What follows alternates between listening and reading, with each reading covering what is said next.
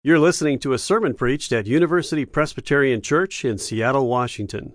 For more information, please visit our website, upc.org. I went to a high school that had a motto, and the, the motto is this. It comes from St. Jerome, the man in the fourth century who translated the Bible into Latin. He's, he said, Let us learn those things on earth, the knowledge of which continue in heaven. Let us learn those things on earth, the knowledge of which continues in heaven.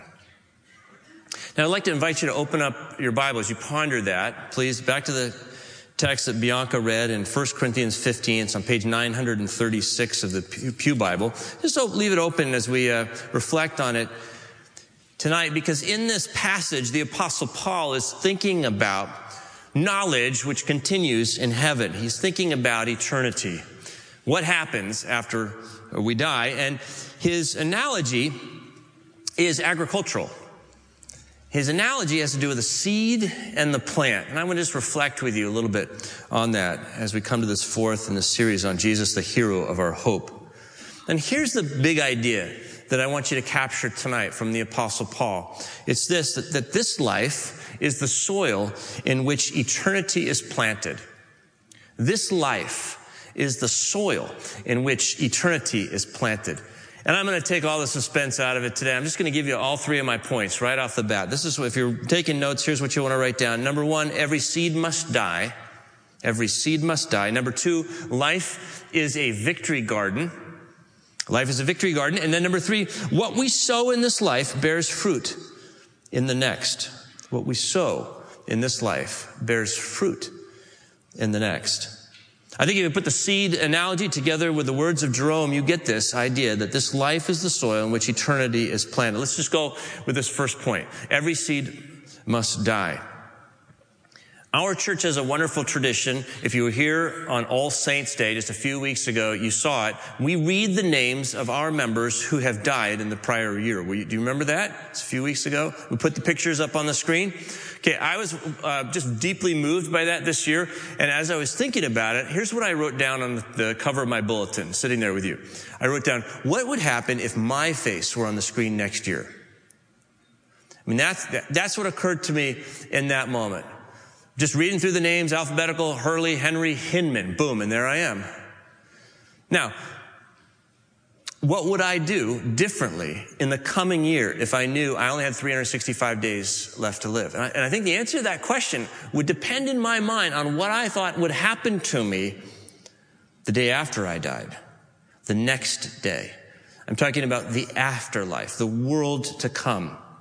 It makes a big difference.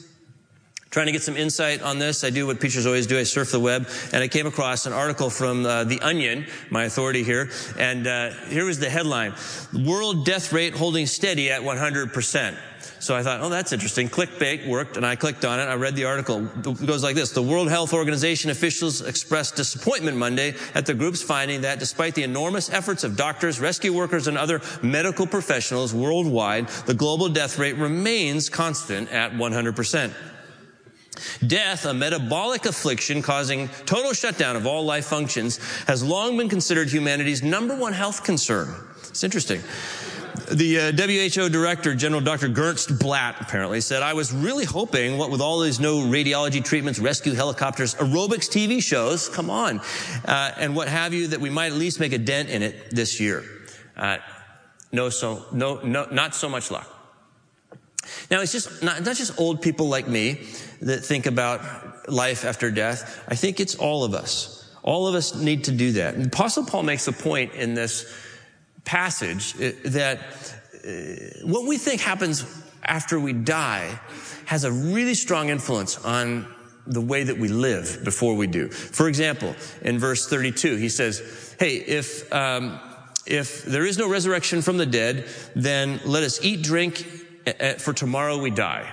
Kind of a depressing thought. He said, like, just if, you know, why not just get trashed if your life is going to be on the trash heap of history? Might as well trash the planet while you're at it because this is all there is. Just get the most out of it for yourself. Verse 19, he also says, he's speaking now to religious people and he says, you know, if Jesus hasn't been raised from the dead, you Christians are the most uh, to be pitied of all people. Now, uh, in churches these days, it's interesting. If you do a study, not many churches are talking much about heaven and hell because it doesn't feel relevant in a culture where we don't think about it at all. But I think there's a huge loss. The apostle Paul knows it's impossible to really live with hope if ultimately you believe death will, is the final end. If death trumps everything that you do in life. In fact, uh, read the book of Hebrews in chapter 2, verse 15 says the problem isn't just death, but the fear of death. Listen to this. Jesus uh, came to free those who all their lives were held in slavery by the fear of death. So you don't even have to die to be subject, to be held captive by this idea of death. Uh, so it can be a problem, but also thinking about your death can be a real opportunity. Jesus talked about uh, the, world to come a lot. He talked about death, and your physical death can be, in a way, a, a, um, a parable of what is necessary in the spiritual life. Jesus says this, unless a grain of wheat falls to the ground, dies and falls to the ground, it remains but a single grain. But if it is buried, it will bear much fruit. And he was speaking about his own life in John chapter 12. But he also calls his followers to live like he does, to carry our cross, to learn that life isn't about ourselves, it's about the glory of God, and to follow Him, to give up our lives, to give ourselves to death, to make more room in our lives for Him. And if we do so, we become fruitful. Jesus wants to give us abundant life. And it's all that we bring into the equation that crowds out that abundance. So he says, don't be afraid of death. Because you can, you can trust me with it. You can trust me. I am gracious. I love you. I have died to love you. Every seed must die. So let's move to the second point. Life is a victory garden. Some of you are too young to know the language of victory garden. I wonder if any of you are just old enough to remember that victory garden. Does anyone remember what a victory garden is? Peter in the back. Is that you, Peter? Yeah. So, yeah, uh, uh, the victory garden. My mother had a victory garden. If uh, you lived during World War II to conserve, uh, people, families would grow gardens right in their yard and they would eat vegetables right from their own yard. And it's considered a victory garden because it was uh, a means to victory and it was a sign of a victory that was anticipated. And I think life is a victory garden in, in some way. Notice that the Bible begins with a garden, Genesis, and it ends with a garden in Revelation. And it's about a, the transformation that happens from one garden that's spoiled by death to another garden where there will be no more death. It's about victory. Jesus is our victor. We talk about Jesus as a superhero. It's as though he descends on a metropolis that's held captive in the fear of death. He grabs this villain who brings death, clutches him to his chest, flies out over the ocean, and absorbs all of death in himself, killing both himself and the last enemy. Death has been swallowed up in victory, Paul writes here in, in 1 uh, Corinthians 15. So let's think about this victory garden with this agricultural image that Paul's working with. First, Jesus' resurrection and then our resurrection. And let me say something to those of you who are not yet convinced by the historical resurrection of Jesus. And it, I just want to say, you know, it, it's a hard thing to get your head around. Some of us have been in the church a long time. We think, oh yeah, Jesus rose from the dead. If you think that's normal, you're crazy. Okay? I think our skeptical friends are the ones that really think hard about this and think well about this. I mean, science tells us things that die do not come back uh, to, from the dead. They just don't. And maybe this is some kind of a wish fulfillment that the early disciples had. I don't know, that they really were attached to Jesus and they couldn't let him go. And so they made up this idea that, well, maybe he came back to, and they invented a religion. That, and, you know, that's frankly, in some ways more plausible than the idea that someone would literally die and literally come back from the dead. So if you're struggling with this concept, I, I, I, I want to affirm uh, the process that you're in, but I also in, want to invite you to really look hard at this because there are a lot of questions that are really hard to get your head around in the Christian life, like how all the animals worked and Noah's Ark and Jonah and the whale and the Crusades and why Christians are so mean and all these things. And those are important questions, but I'm not sure you can get very far with them. But this question, did Jesus really rise from the dead, is central. It matters. If he did, everything changes. And, and what I want you to know is that the people around Jesus in the first century, they didn't believe that Jesus was going to rise from the dead. In fact, uh, the Greek culture, m- most cultures, uh, historians tell us, had the belief that the soul is immortal. But what, what, it was only the Jewish culture, unique in the ancient world, that believed that the, the human body would be raised from the dead. The physical stuff would be changed. But even those Jews in Jesus' day were so um, Uh, largely influenced by the Greek culture around them that when Jesus would talk about this, I'll be dead, and then three days later I'll come back from the dead, they dismissed it. They didn't believe it. No one believed Jesus. And so when he died, they kind of went back to their lives because their hope died with him. But here's what changed things. They saw him come back from the dead. That's the game changer. If you're Mary Magdalene, you were there, the Bible says, watching Jesus be crucified. Three days later, you've got your arms around a person who is saying, Mary, and it's Jesus. She's, she would tell you tonight, I saw him die. And then I had my arms around him and he was alive again. Uh, if you're Peter, the shame of denying Jesus three times and then watching him die just would break your heart. But Peter would say, three days later, he's calling me by name. He's saying, Peter, it's me, Jesus. And I had breakfast with the guy. I watched him die and then I had breakfast with him. Saul, the author of this text, the great rabbi of Tarsus, he was actively persecuting the followers of Jesus. There's this pesky group of people that claim that this individual died and then he rose from the dead. I mean, this is absolutely ridiculous. We know it's wrong theologically. We know it's wrong scientifically, historically. And so we got to get rid of these people. He's jailing Christians. He's, he's killing some of them until one day what happens? He's on the road to Damascus and his worst nightmare. Here's the guy Jesus himself, a face to face conversation with Saul. And goes, whoa, 180 degree turn. This is compelling to them. And I think it should be compelling to us. So that's what I would encourage you to think about the resurrection. That's what Paul's doing with his readers here in the first five verses of the text. He's saying, here's the good news, friends. Christ died for our sins, and then he raised on the third day. And he, he says, if you notice, I think it's verse six, he says there are more than 500 people that saw him. What he's saying is, I can name names if you want because many of them are still alive. You can check this story. It's historically falsifiable. That should count for something. So, but let me say something now to those of you who may be more convinced that Jesus did historically rise from the dead, but you still have a lot of questions. I'm convinced, but it's just not clear what the implications of my life are. This is where Paul is very helpful, I think, with this seed plant analogy. Uh, because we have these questions, right? uh, okay, what happens in the afterlife? Uh, do I have a body?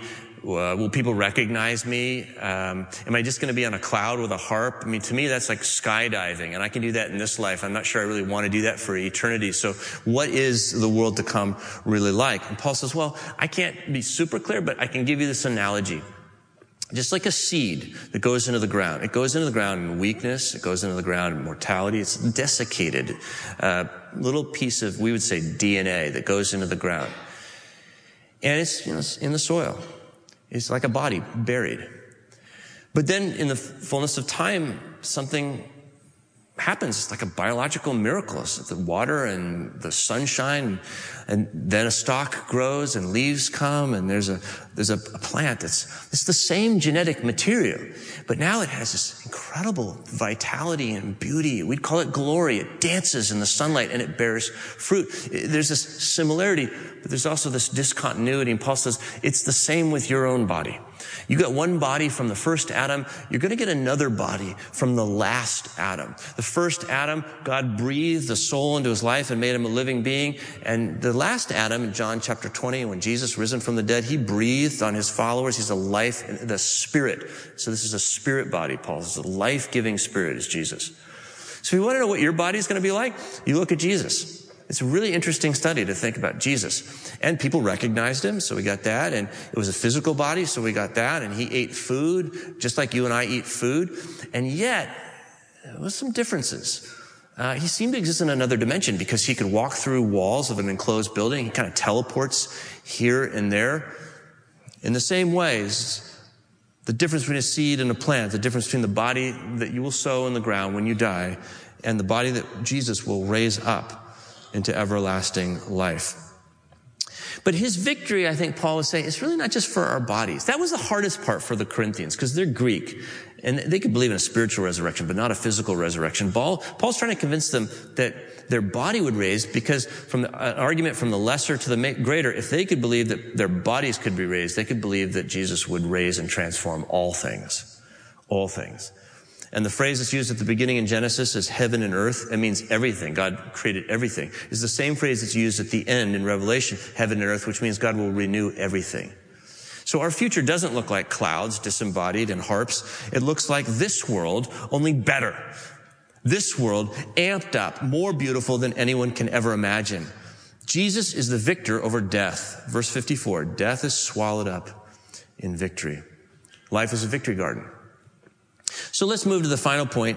What we sow in this life bears fruit in the next. Look at your Bible again, would you please? If you still have it open, uh, look at verse 58. This is the last verse there. I think it's on page 937. I want to invite you to read this with me because this is the so what of the whole chapter. This is where it all leads. Paul's not so interested in people have um, the right view doctrinally of the future. He's interested in people who live lives of power and influence today. Is, let's read this aloud. Verse 58. Therefore, my beloved, be steadfast, immovable, always excelling in the work of the Lord, because you know that in the Lord your labor is not in vain. That's the key. Your labor is not in vain. If when you sow to the ground, Jesus is the one who raises it up, then Jesus loses nothing of what we sow with him. However dishonorable, however weak, however desiccated, we sow perishable things, dishonorable things, and weak things, and they rise in Jesus, immortal, in glory, and in power. This is so Im- Im- important to me personally because I'm in this process of transformation as I follow Jesus. I realize this. I've been with him long enough to know he's changing my life, but I get really frustrated with the pace of that change. I get frustrated. You know what? We're living between the times. We're living between the third day when he rose from the dead and the last day where he will destroy death uh, altogether. He's defeated it, but he hasn't destroyed it. And the processes of death are still at work in my life. My life is very entangled with sin and brokenness, and I can be discouraged. But this passage is tremendously encouraging to me because it says, when I invest in the process of transformation that Jesus has me going through, I can lean into that because I know ultimately it'll be victorious because he's victorious. When the trumpet sounds, when Jesus returns in a twinkling of the eye, all of that process of salvation that's working in my life is going to come to fulfillment. You have no idea who you are. All of your incipient potential as a human being will be absolutely amped up and magnified in the world to come. I was just talking with my wife about a family member who's aging and that person's kind of not what they used to be. You know what that's like? Like their, their humor is still there, but it's dimmer than it used to be. Their intelligence is still there when it's dimmer.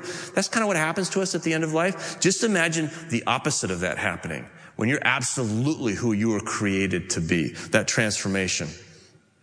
So leaning into that, your labor, Paul says, is not in vain. When you give yourself to Jesus, when you give your work to Jesus, it is not in vain. It's part of the new creation, and someday it will be fulfilled. Let me give you two examples of this. Um, I don't know how many of you know the Feeks, Joey and Rory Feek. Um, they're singer-songwriters out of Nashville, and they've got a top 40 hit. But uh, most of us wouldn't know them if it weren't for the fact that Joey, the wife, is going through cancer. Beautiful couple. They're raising a lovely Down syndrome child. Um, very talented, but Joey is, uh, is, is, is dying. And Rory, her husband, just wrote a blog post about two weeks ago called Enough. And basically, they've decided to stop with the treatments. After two years of fighting cancer, they've decided to resign. Now, I want to suggest to you, it was, they, believe in Jesus, and it was the resurrection of Jesus, that power that allowed them to fight the cancer, but it's also the resurrection of Jesus that allows them to stop these disfiguring and invasive uh, heroic measures and, and just trust Jesus with their future. They're learning to sow eternity into the soil of life today. Here's another example. Uh, Tim Keller talks about his wife when they go to vacation. They like to go to Lake Erie from New York City. And uh, they go to a place where his wife vacationed as a little girl. And there was a beach there that's no longer there. Developers have effaced the, the landscape. And so every time they go, she cries. She misses this. And, and so uh, Tim reflects on, you know, there's so many losses that as you age, you, you start to experience more and more the things that no longer are or the things that you never had. But, and there's some religions that talk about the life to come, but all they offer is consolation. There's a huge difference between a life to come in which you're offered consolation, oh, they're there, uh, and a life to come in which you're offered restoration. All things made new. See, and that's what Jesus offers us. So here's why this matters in the way that you live. Let's suppose you're a single woman and you want to be faithful in your relationship with Jesus. And so you say, I'm not going to marry anybody unless I can find a suitable spiritual partner. And a lot of, a lot of men and women make that decision. But it will mean that many men and women will live single their whole lives because they'll never find a suitable spiritual partner. Now, have they lost something that's unrecoverable? Yes, in this life, but not if there is the life to come in which Jesus offers restoration. Jesus will restore to you everything you would have had if you'd had the best marriage in the world in the new life. Tim Keller writes, the resurrection of Christ even promises the restoration of what you've lost. You don't just get your body back, you get the body you always wanted but never had. This is good news for me. I'm, by the way, um, just turned 50 this year, so I'm at the age where if I bend over to tie my shoes, I say, is there anything else I need while I'm down here, you know?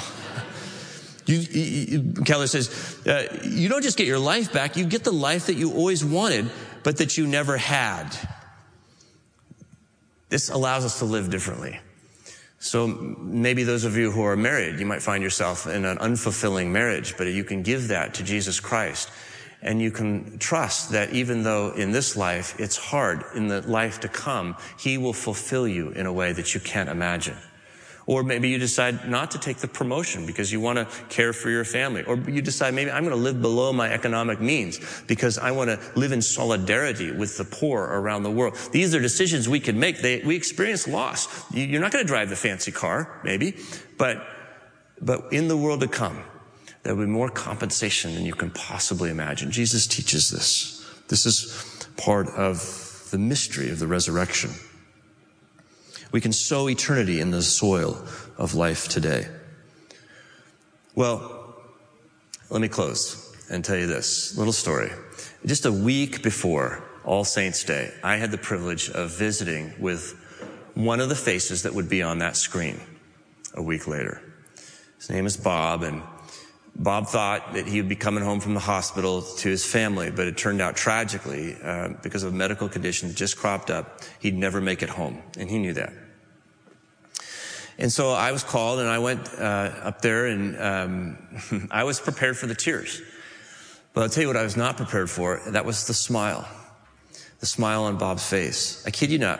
When I came through his door, he greeted me with this radiant smile, almost as though Jesus Christ himself had come into that room to take him home. And he couldn't say a lot, but we had a little conversation. It was hard to talk. But we prayed together. And I remember as, as Bob and I prayed, we thanked God, using the words from Luke chapter 2, for the sunrise from on high. We thank him for the sunrise from on high who shines on those who sit in the shadow of death. And when I opened my eyes and I looked into Bob's face, it was almost like I could see in his smile the, the glow of the first rays of that dawn in his face, like he was looking through the veil into eternity. He had known Jesus for years, and now he was eager to see him face to face. You do that because of the resurrection. You can do that. You will do that. Let us learn on earth those things, the knowledge of which continues in heaven. Let's pray. Jesus, this is a mystery, but we will all be changed, just as you were changed. As you defeated our sin, you defeated the last enemy, death itself. And in the resurrection, you're not embracing death as you did on the cross. You're embracing us, that we would rise with you in victory. Indeed, you embrace this whole creation and you will come back. And when you do, it'll all be made new. and all of our labor will not be in vain. So we pray that you'd fill us with your Holy Spirit tonight. Pray us that you would draw us to faith in Jesus, help us in our unbelief. We pray that you would commission us to be your resurrection people in the world, that we might live with hope. Pray it in Jesus' name. We pray that he gets all the credit. Amen. For more UPC audio or to find out about service times, visit us at upc.org. All online audio is available on CD and cassette. To order copies of sermons and classes, please visit upc.org/audio, email audio at upc.org, or call 206 524 7301 extension 117.